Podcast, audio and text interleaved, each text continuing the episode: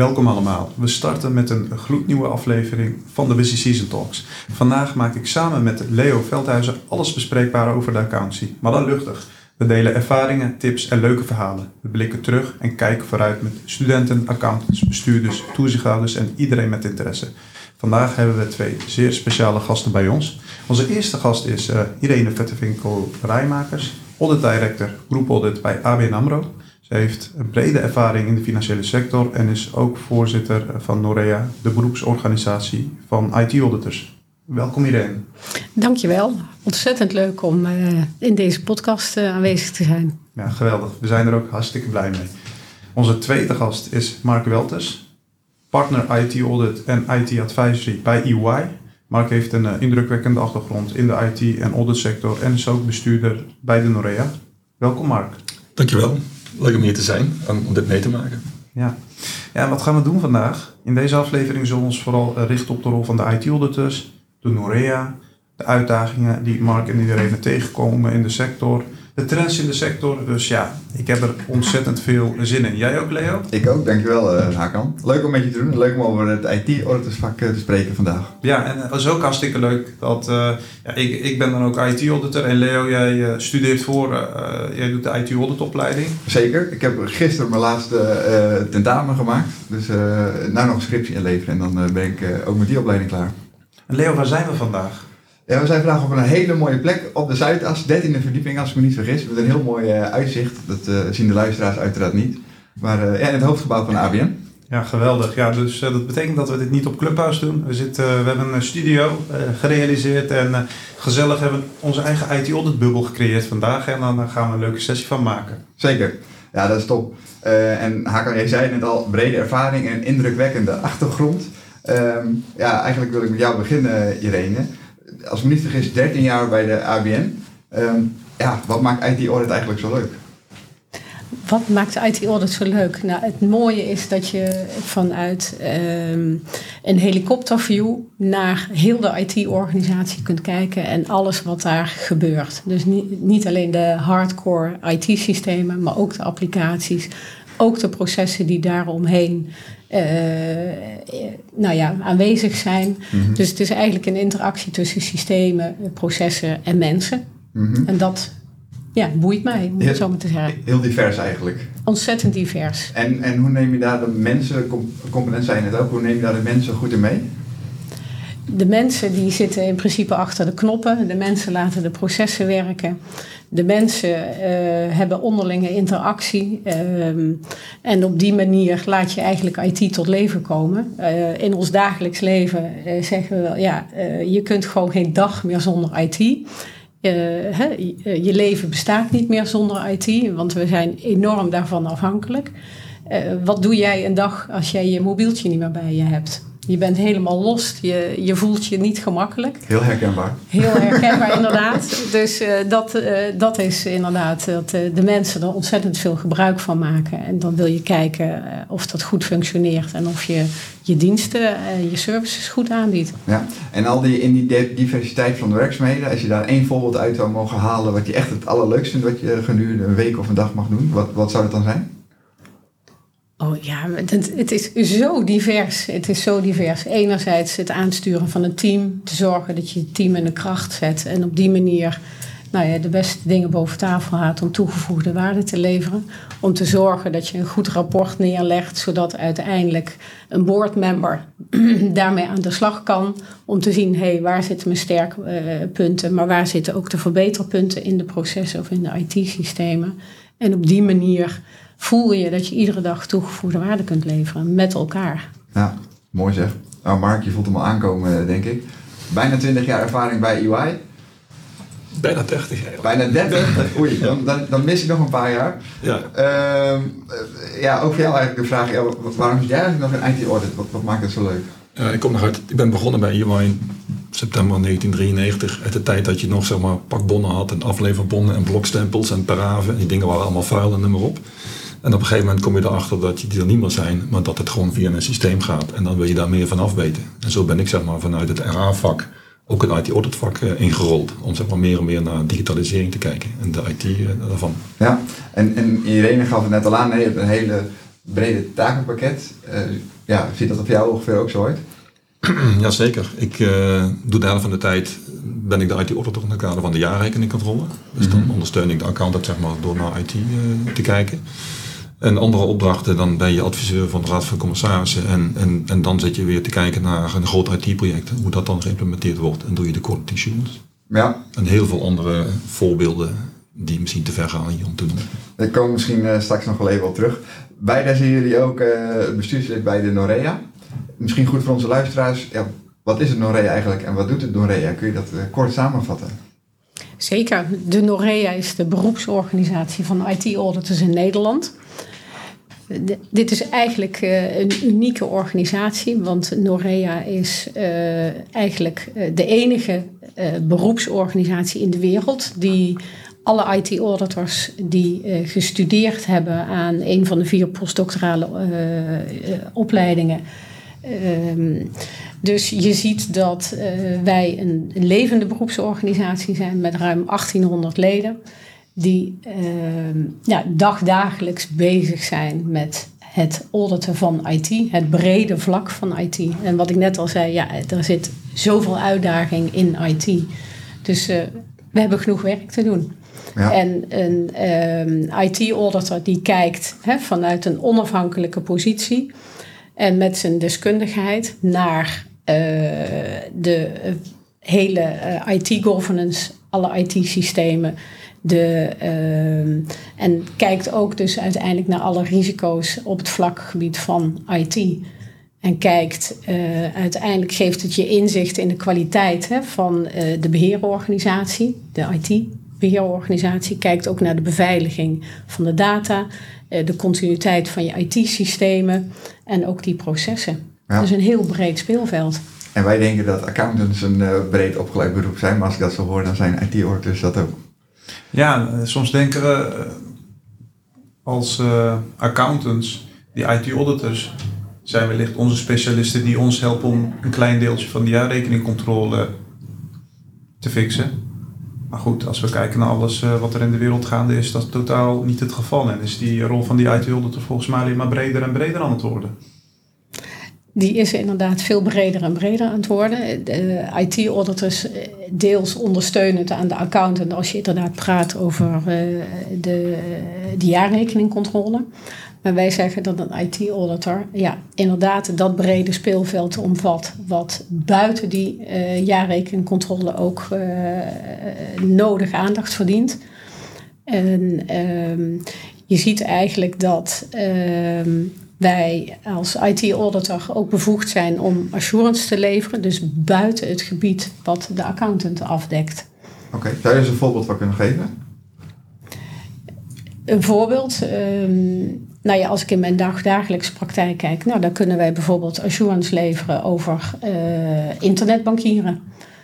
Waar zitten dan de sterke en zwakke plekken binnen dat internetbankieren? En uh, jij als klant vindt het toch wel heel erg fijn als internetbankieren of uh, mobiel bankieren of tikkie bij wijze van spreken 24 hm. uur per dag, uh, eh, 7 dagen in de week operationeel is. Dus wij kijken met name dan naar de continuïteit van dat IT-systeem.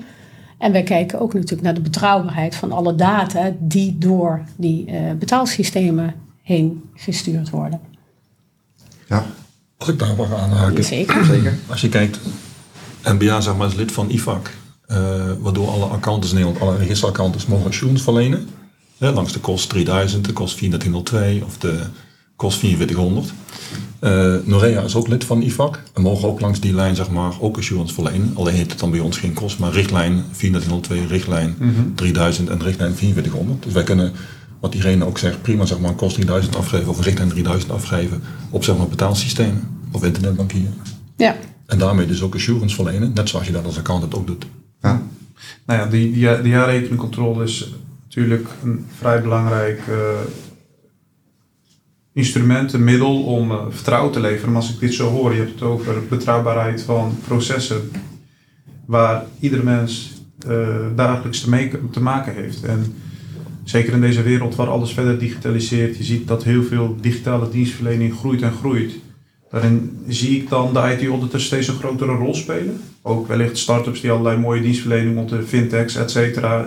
Hoe, hoe ervaren jullie dat? Uh, die dienstverlening, wat er allemaal aan het ontstaan is en de rol die de IT-auditor daarin wellicht zou moeten spelen? Nou, je ziet inderdaad de verwevenheid van van IT in ondernemingen. En uh, door die verwevenheid ontstaan er ook uh, kansen, maar ook uitdagingen mm -hmm. hè, voor een onderneming.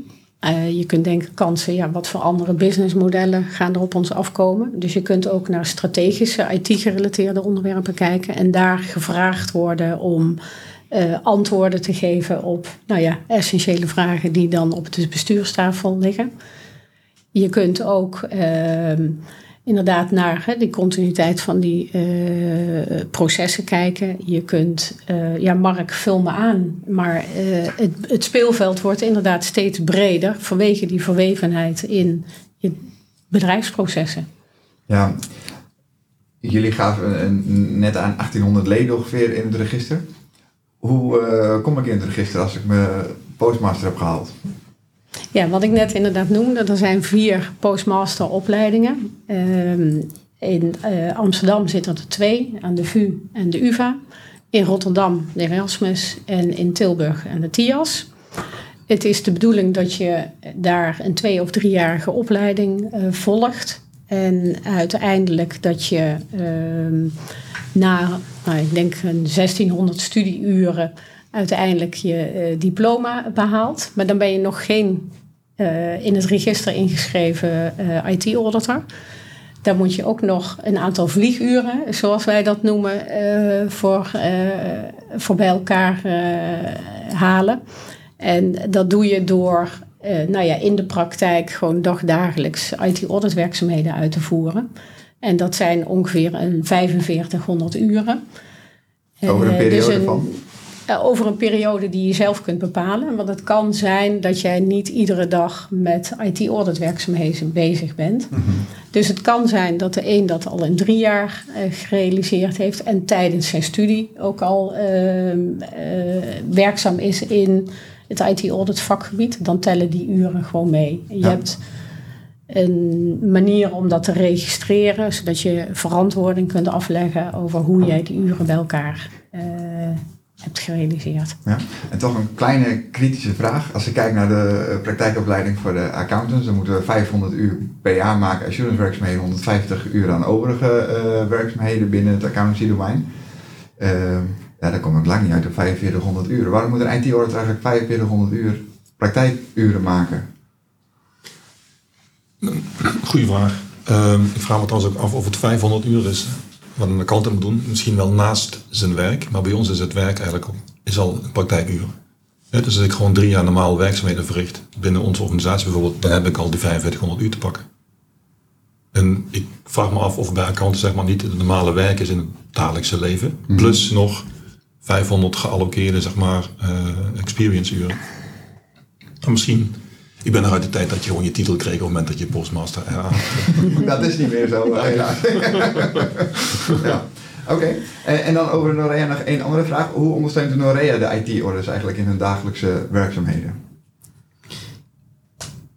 Door uh, dat wij georganiseerd zijn langs de lijn van kennisgroepen en werkgroepen. Mm -hmm. die, uh, bijvoorbeeld AI, Artificial Intelligence of Cyber. Allemaal werkgroepen en privacy is een werkgroep. Die zich bezighouden met dat deel van het vakgebied. Mm -hmm. En die daar ook over publiceren. Dus het, uh, het, privacy framework zeg maar, van Norea. Wat in feite afgeleid is van de GDPR of AVG. Ja. En wij bouwen dat om zeg maar, in een control framework. Waardoor je dat als weer als, als, als RE, zeg maar, maar ook niet RE's kunnen dat gebruiken. Dus heel veel organisaties zeg maar, pakken ook die kaders van, uh, van onze website, van de REA-website. En uh, gaan het zeg maar, langs die lijn uh, hun organisatie inrichten. Dus als je praat over ben ik privacy goed genoeg, ja, je kan de GDPR pakken of de AVG, maar je kan ook zeg maar, ons privacy control framework pakken. En langs die lijn je privacy inrichten in de organisatie. En vervolgens een RE vragen, je komt nou vaststellen dat we het goed gedaan hebben. Ja. ja. En ja, als, als jonge IT-auditor of iemand die geïnteresseerd is in IT-audit willen, als ik zou geïnspireerd worden, de Norea beter willen leren kennen, et cetera, om, om hier ook mee te kijken uh, en uh, kennis op te doen. Wat, wat raad je dan aan? Hoe kun, kan een jonge IT-auditor jullie benaderen of meedoen zelfs? Heel graag. ik bedoel, als mensen studeren en denken van, goh, wat is een IT auditor? Of werkzaam zijn en wat is een IT auditor? Ja, feel free en contact ons uh, via de Norea website. Ja. Um, en ik ben altijd bereid om zeg maar, mensen ook een dag mee te nemen om te vertellen, wat doen wij nou eigenlijk? Uh, en als het een stage wordt, is het ook prima. Ja. We hebben mensen tekort, wat dat betreft kunnen we gewoon iedereen gebruiken.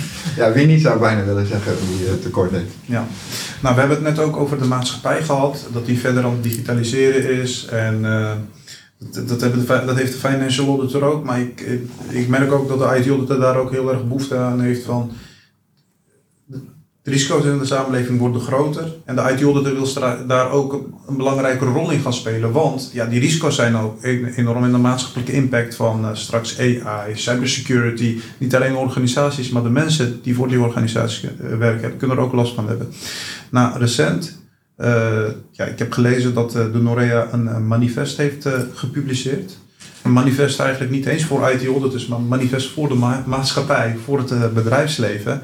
En daarin worden met name vier boodschappen afgegeven, vier grote uh, boodschappen. Dat is, daar zou ik het graag over willen hebben, omdat het ja, denk ik best interessant is hoe de IT-auditor die maatschappij beter wilt gaan bedienen. Irene, waarom voelden jullie de behoefte om überhaupt een dergelijk manifest te schrijven en te publiceren? Die behoefte die viel eigenlijk samen met het lustrum wat wij vorig jaar in 2022 gevierd hebben. Mm -hmm. En we hebben daar een congresfestival uh, georganiseerd, waarbij, nou, ik denk ruim 500, 550 uh, mm -hmm. gasten aanwezig waren. En ook uh, zowel onze staatssecretaris, mm -hmm. mevrouw Alexandra van Huffelen, had een belangrijke boodschap voor ons, als ook ehm, Nicole Stolk. Zij is directielid bij de Nederlandse Bank beide dames vroegen aan Norea om hen te helpen mee na te denken over hoe wij uiteindelijk uh, de digitale weerbaarheid in Nederland kunnen verhogen.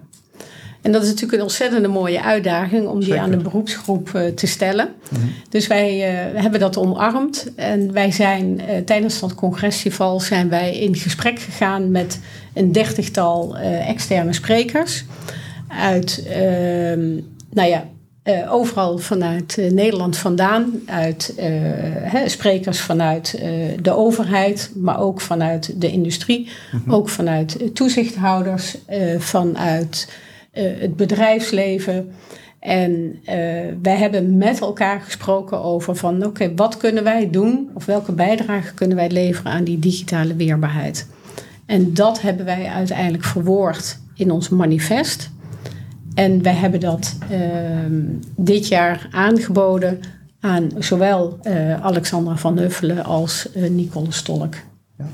Ik zou graag in willen gaan op een, enkele van de boodschappen die in het manifest staat.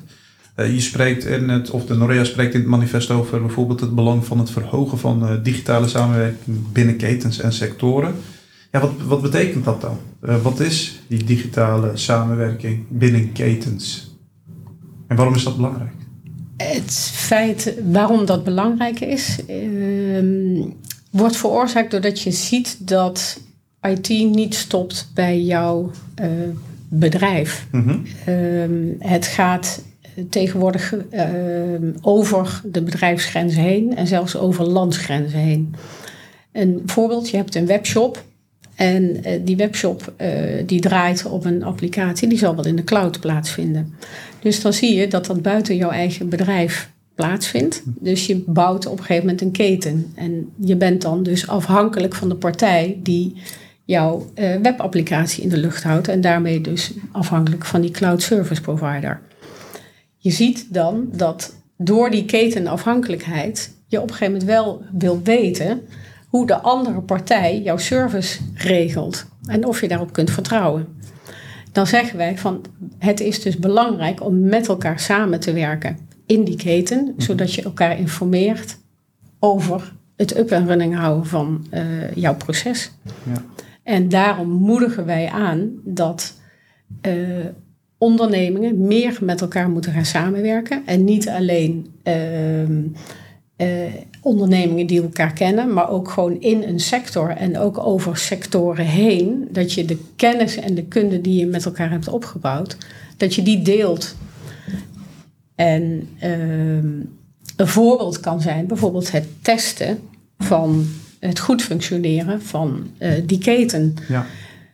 Wij weten allemaal uh, goede praktijken uit de financiële wereld dat je daar bepaalde TIBER-testen hebt. Mhm. Dat zijn testen specifiek georganiseerd om vast te stellen of jij eh, goed kunt uitwijken en of jij uh, je back recovery uh, wel goed op orde hebt. En dan zeggen wij, als advies willen wij meegeven, zorg dat je dergelijke best practices met elkaar deelt in andere sectoren. Zodat je van elkaar leert en zodat je elkaar tijdig informeert als je ergens tegen aangelopen bent. Oké, okay. nou dat is mooi. Ja, en, en, nu heb je het heel erg over de, de kansen, zeg maar, die je ook in een sector hebt. Ik kan me ook voorstellen dat je risicoanalyse wel anders wordt, want misschien zit het wel in je bedrijf. Uh, uh, via die keten waar we het net over hadden, misschien via leveranciers en dat soort, uh, dat soort organisaties. Waar je voorheen misschien een hele grote muur ging optrekken van ze komen toch niet bij ons. Misschien zit het er al wel in, dus moet je dan ook een hele andere manier naar je business naar je risico gaan kijken vanuit het IT-oogpunt. Je kijkt uh, vanuit IT-oogpunt inderdaad veel breder. Want je bent heel erg geneigd om alleen maar in je interne organisatie te kijken of je alles op orde hebt. En uh, datgene wat wij dus eigenlijk zeggen is kijk dus verder, kijk dus breder. En neem dus ook je processen die buiten jouw organisatie staan mee in je risicoanalyse. En je noemde wel een punt hoor, dat je op een gegeven moment zegt van hey, durf ik wel mijn informatie te delen buiten mijn eigen onderneming. En ik denk dat dat ook iets is wat wij aanmoedigen, want je kunt van elkaar leren. En je kunt ook bij wijze van spreken, we weten allemaal dat er um, meer cybersecurity aanvallen zijn. Dus um, hoe kun je op een gegeven moment die weerbaarheid tegen die hackers vergroten? Ja, dat is ja. ook als je over sectoren heen op een gegeven moment meldt van ik ben getroffen door een hack. Uh, ik heb een groot incident, waarschuwen elkaar, zodat de andere ondernemingen tijdig ook uh, voorzorgsmaatregelen kunnen treffen. In ja. plaats van dat een hele keten dadelijk plat ligt. En dan is de schade niet meer te overzien. En dat zou ontzettend jammer zijn. Zeker.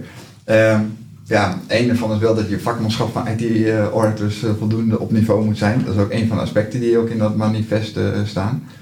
Uh, volgens mij las ik ook al iets in van geef ook voorlichting alvast op basisscholen. Dat is misschien wel heel vroeg. Uh, maar zou je misschien meer kunnen vertellen over hoe organisaties zouden kunnen investeren in de ontwikkeling van die IT-professionals? Ja, het gaat dus niet om de professional IT-audit, toch, zeg maar. In het manifest schrijven we, af, schrijven we op dat, het, dat de IT-kennis omhoog moet en op peil moet blijven. Als je kijkt wat organisaties doen in Nederland, is het veelal zeg maar, outsourcen van IT naar een outsource-partij. Dat kan in de cloud zijn, dat kan ook bij een andere partij zijn. Wat ze eigenlijk doen is heel veel IT-kennis zeg maar, ook buiten de deur zetten, althans het risico loop je. Maar de vraag is of dat, goed, of dat goed is. Ik ben namelijk zelf van mening dat je ook de IT-kennis in je organisatie moet hebben. En die moet op peil blijven. Dus als je het allemaal buiten de deur zet en je denkt, ja, ik heb het geoutsourced en daarmee ben ik er vanaf, dan, dan doen we het niet goed. En dat is zeg maar uh, uit ons uh, congresfestival vorig jaar, 30-jarig uh, jubileum, is naar voren gekomen bij al die sprekers dat de kennis zeg maar, van IT moet gewoon op peil blijven. En die, die zakt weg. Dus als je dat vergelijkt nu met, met 10, 20, 30 jaar geleden, zie je hem langzaam wegzakken. Maar hij moet weer op de, op de standaard komen. En, en wat, hoe, ja, wat is een oorzaak dat dat wegvalt?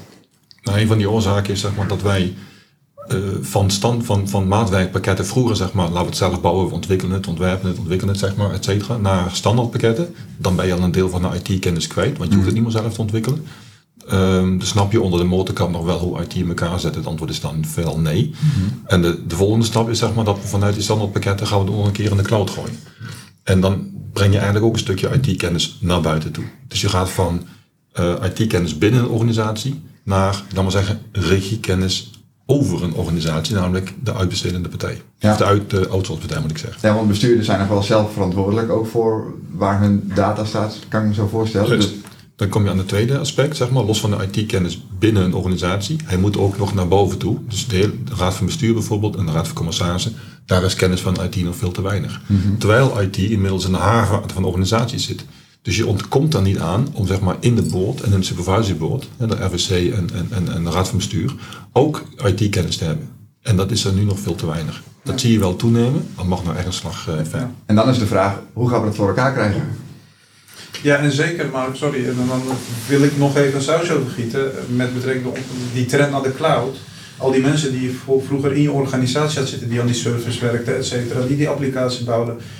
Er zijn heel veel commerciële partijen die specifieke dienstverlening ontwikkelen en die dat vervolgens in de vorm van een SaaS-product of whatsoever a- aanbieden. Die kunnen dat goedkoper doen, ze kunnen dat eh, betrouwbaarder doen. Waardoor je als wellicht bestuurder denkt, ja, maar dat ga ik juist buiten de deur plaatsen. Wa- Waardoor het juist weer moeilijk wordt om die kritieke massa van IT-kennis in je organisatie te behouden. Want waarom zou een IT-professional dan voor jouw organisatie willen werken als hij wellicht niet aan zijn trekken komt binnen die organisatie?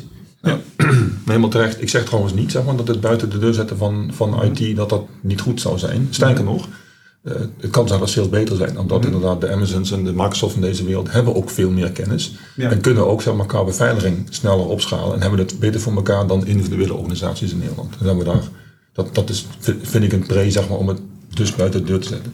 Maar dat wil niet zeggen dat je de kennis niet in huis moet blijven hebben. Je moet wel snappen hoe IT in elkaar zit. Je moet ook snappen wat je uit, buiten de deur hebt gezet. Je moet ook snappen zeg maar, wat de risico's zijn. En om IT buiten de deur te zetten, kan het best zijn dat die risico's zeg maar, ook verschuiven. Maar je moet het wel begrijpen. Ja. Maar door als je geen IT-kennis meer in huis hebt, of veel minder, dan loop je een bepaald risico omdat je het gewoon niet meer in de grip hebt. En dat, dat willen we voorkomen. En ik denk ook dat het breder is. Hè, want nu praten we heel erg over de IT-kennis die je in huis hebt. Onze oproep was met name ook veel breder. Ehm, jij noemde het voorbeeld van, hè, er is iemand hè, die ontwikkelt iets, een SaaS-applicatie. Dat soort. Maar die ontwikkelaars, die zullen ook opgeleid, begeleid moeten worden. En aan, continu aan hun IT-kennis moeten werken. Want je ziet dat de dreigingen steeds meer toenemen. Dus iedereen zal die in de IT-wereld werkt, up-to-date moeten zijn met wat er gebeurt op het vlak van IT. Want de technologische ontwikkelingen gaan zo ontzettend snel.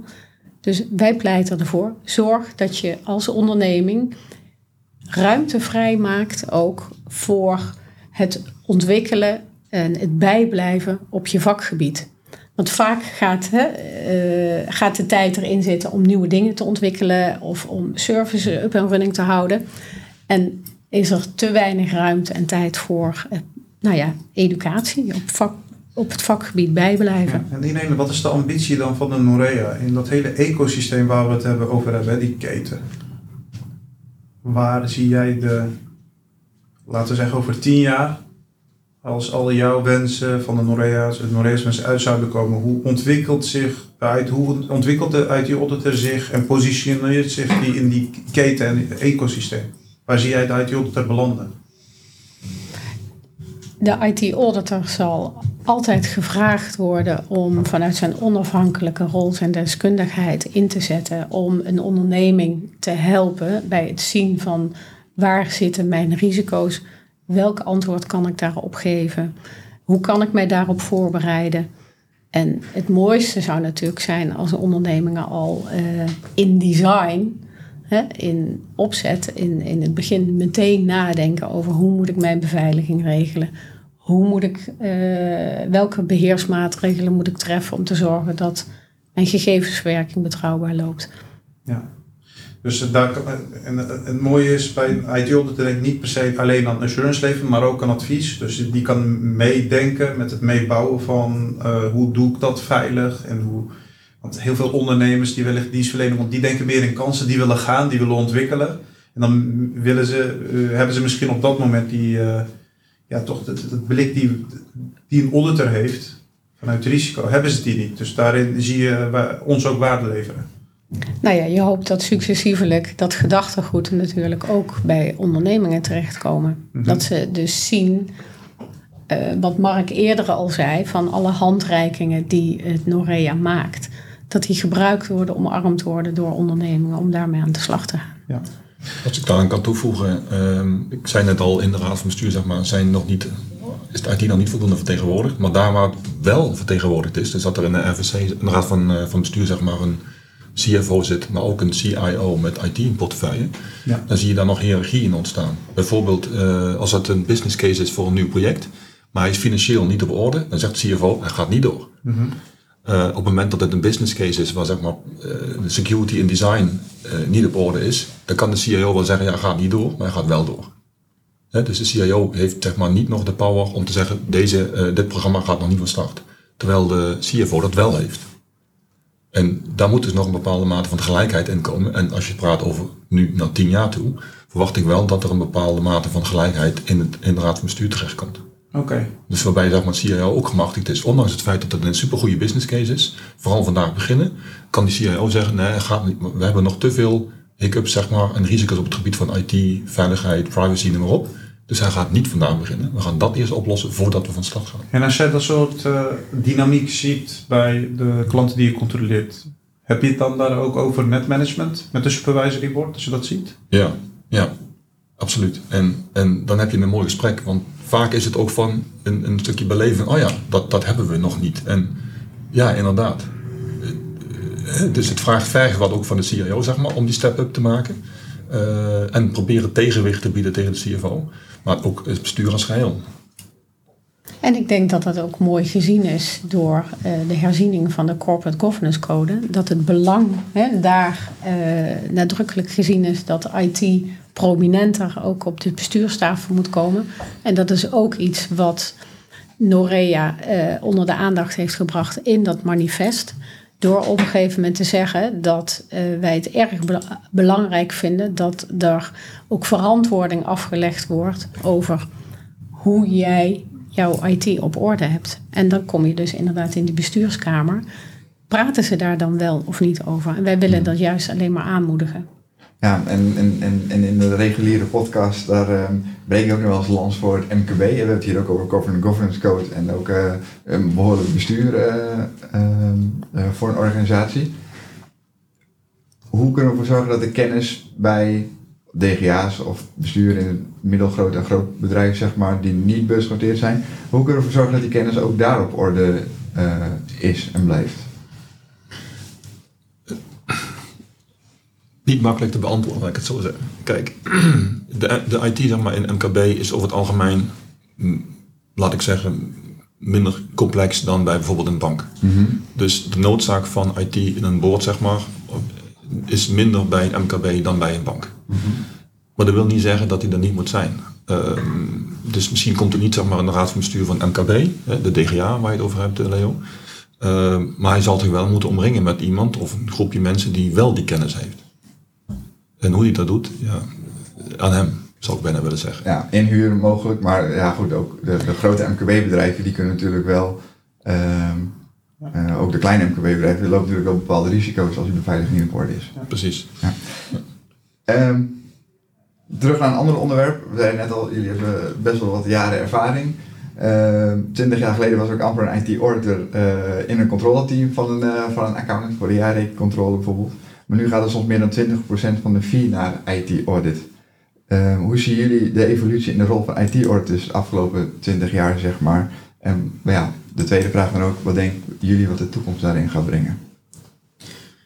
Nou ja, als, toen ik begon, zeg maar, uh, een ago, um, werden we nog gevraagd, of niet. Maar als we gevraagd werden, kijk eens in het rekencentrum, uh, je hebt een paar uur en, en vertel ons vooral dat het goed is. Uh, uh, zo zijn we begonnen, 30 jaar geleden. Naar, op een gegeven moment wordt die IT wel zo dominant dat je er niet omheen kan en dan moet je er naar kijken. Naar waar we nu staan, zeg maar, de hoog geautomatiseerde uh, organisaties, denk aan banken, waar we inderdaad dan die 20% halen in en je wil fee en dan is 80% voor de accountant en 20% voor ons, om het maar eens even wij zij te noemen. Maar we zijn één team, alleen ja, je moet naar die IT kijken en ja. die is wel heel erg dominant. En dat wordt nog erger, of nog, nog meer, zeg maar. Eh, nou, ergens niet het goede. Beter, hè? We gaan ervoor. ja. Dat, ja, dat weet ik van je, Mark. De, de, de IT-auditor in de lead, toch? Uh, volgens mij in de voorbespreking hadden we het nog een keer over. Wat, wat is jouw ambitie daarin? Ja, toen heb ik inderdaad gezegd, als je uh, kijkt van waar staan wij als IT-auditor zeg maar over tien jaar. Toen heb ik gezegd, uh, als je kijkt naar de opleiding, Postmaster IT-audit, en je vergelijkt die met een, met een accountsopleiding, mm -hmm. dan zie je dat daar in een accountsopleiding ook heel veel verslaggevingsregels naar voren komen. Die, heb je dan bij ons weer niet in, in de, in de IT-opleiding. Maar de, de controltoetsing, zeg maar, de organisatie uh, ontleden naar processen, naar risico's en controls, Ja, die, of je nou accountant bent of een IT-auditor, beide kunnen dat. Alleen wij hebben nog een keer daarnaast de focus om naar de IT-controls te kijken. Dus mijn stelling is, eh, een beetje uitdagend, over tien jaar kunnen wij als IT-auditor de hele intercontrole uitvoeren. En heb je een accountant nodig zeg maar, voor de jaareindecontrole inclusief de verslaggeving dan. Tien jaar, dat vind ik nog vrij lang. Kunnen we het niet al eh, op sommige klanten vandaag al doen? Zeker, alleen we hebben niet zoveel IT-auditors om dat allemaal te kunnen doen. Hmm, moeten we ook wat aan doen. Hè? Maar op zich, hè, de, de, de IT wordt steeds wel meer onderdeel in de, ook in de financial audit uh, opleiding.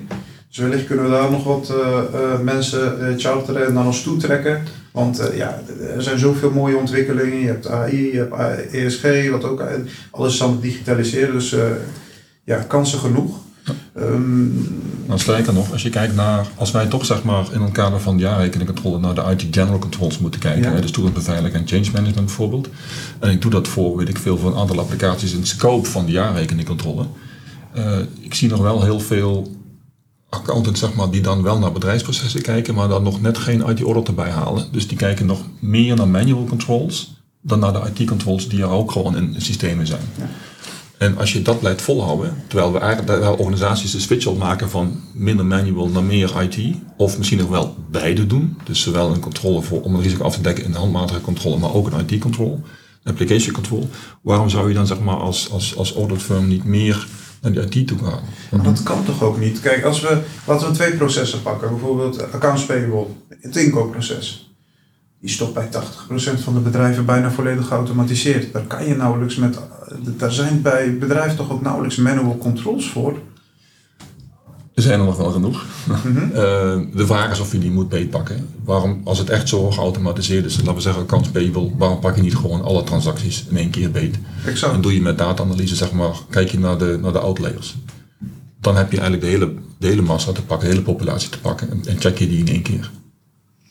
Ja, en inderdaad, want dat zou ook waarde brengen. Want je hebt de hele populatie, dan kun je wat betere en uh, effect, mooiere inzicht ook bieden als auditor, waardoor uh, de kwaliteit van de jaarrekening toch ook toeneemt. Want laten we eerlijk zijn, als we dan uh, een inkoopproces pakken en het is een laag onderneming en als je dan 30 samples trekt op de inkoop op miljoenen transacties, methodologisch klopt het wel. Uh, methodologisch doe je werk goed, maar doe je je werk goed? Hoe zit je? Ja, wat vind jij? Ja. Kijk, als je in dezelfde tijd het beter effect kan bereiken, zeg maar, door bijvoorbeeld process mining of data-analyse te passen, waardoor je naar de hele massa kijkt, ben ik daar voorstander voor. Trouwens, niet alleen ik, ik denk dat het merendeel van onze klanten, maar ook zeg maar accountants en IT-auditors daar voorstander van zijn. Dus waarom zou je dat niet doen? Mm -hmm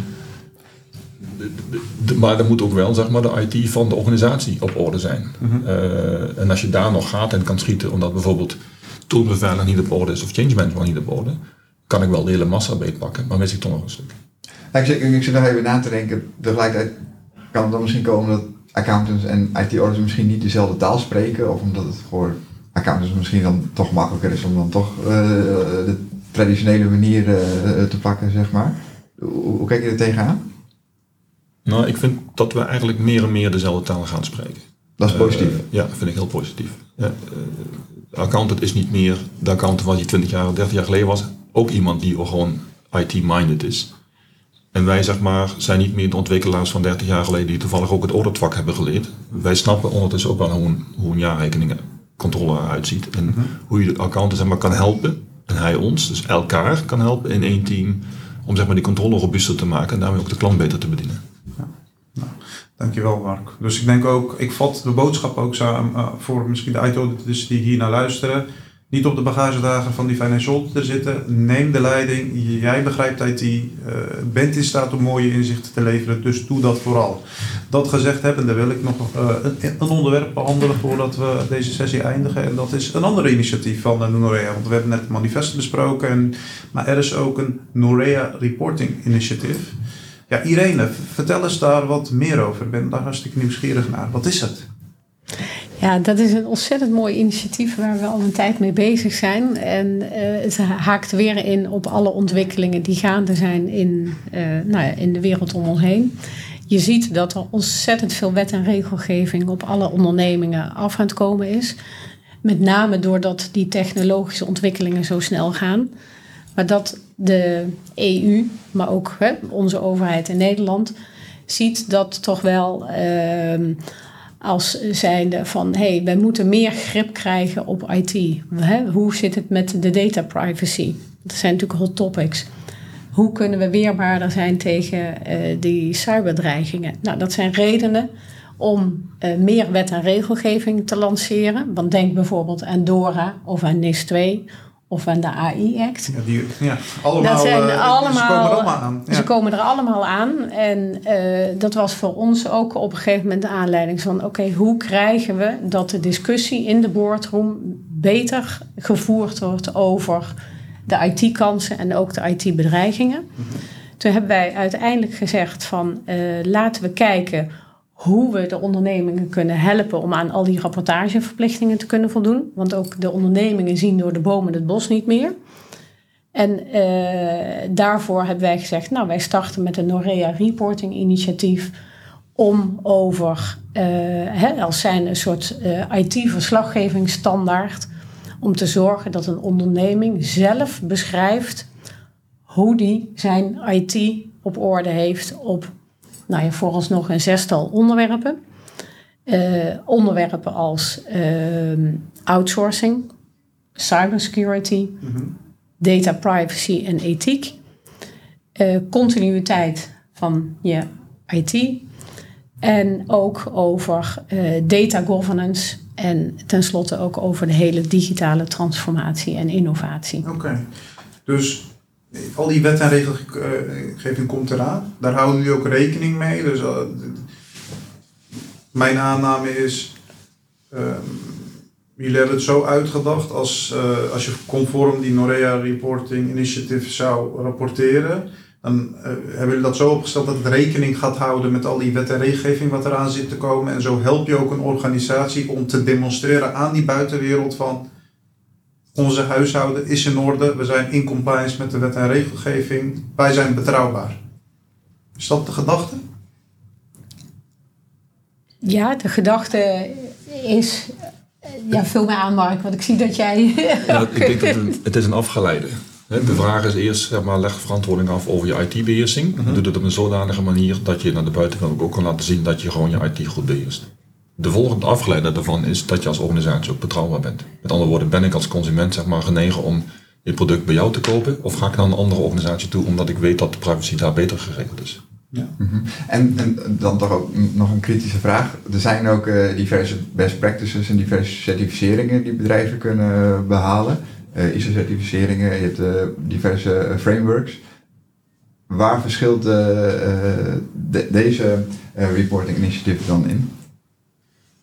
Als je kijkt naar ISO-certificeringen, bijvoorbeeld 27001, wat gaat over informatiebeveiliging, of 22301, wat gaat over uh, IT-continuïteit, of business-continuïteit moet ik zeggen. Um, het is een certificaat, maar wat wij gedaan hebben is, hebben gekeken naar, door, naar al die EU-acts, mm -hmm. wat daarin staat. En als je nou daarover verantwoording aflegt naar de buitenwereld toe, dus twee dingen. Dus naar de buitenwereld zeg maar vertellen hoe goed je georganiseerd bent, mm -hmm. dan gaat het verder dan alleen een ISO-certificaat. En je ziet dat een onderneming gevraagd wordt vanuit verschillende uh, toezichthouders om iedere keer op een andere manier de verantwoording af te leggen. Dus dat is een enorme ballast voor zo'n onderneming. Dus er zitten ook hoge kosten aan verbonden. Het is niet efficiënt. Waar wij nu naar streven met dit uh, verslaggevingsstandaard, is dat we op een gegeven moment zeggen: probeer dus naar die harmonisatie te komen. Mm-hmm. En zorg dat je dus op één manier overkoepelend in één rapportage over die diversiteit aan onderwerpen aangeeft hoe jij dat geregeld hebt binnen jouw organisatie. Normaal krijgt een boardroom versnipperd al die informatie. De ene keer krijgen ze iets te horen over hoe het staat met hun cybersecurity. Uh, en uh, op een ander moment wordt iets verteld over hoe, uh, zij, hoe ver zij zijn met het inregelen van de privacy-wetgeving. en het idee achter deze verslaggevingsstandaard is dat je dat gecombineerd bij elkaar in één rapportage op één moment in de boardroom bespreekbaar maakt. Wat goed, ja, ja. Ik, ik, vind het heel duidelijk. Zeker. Ehm, ja, dat gezegd hebbende, we, zijn, uh, zitten bijna door de tijd. Uh, ik, Irene, wil je nog iets delen voordat we de sessie beëindigen?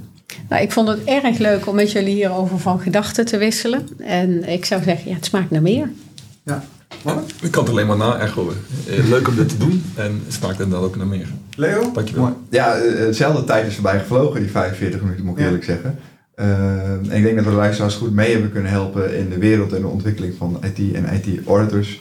Ja. Uh, ook in samenwerking met accountants, dus uh, top. Ja. Nou, Leo, we hadden in de voorbespreking een hele waslijst aan onderwerpen. De IT van ESG, verder ingaan op AI, zo, nou, blockchain, ja. et cetera. Daar zijn allemaal initiatieven voor bij de Norema. Weet je, dat doen we een andere keer dan wel. Dan gaan we lekker de diepte in. En ja, uh, voor nu wil ik jullie bedanken. Dankjewel Irene, dankjewel Mark voor al jullie inzichten. Ik denk dat de luisteraars dit zeer zullen waarderen.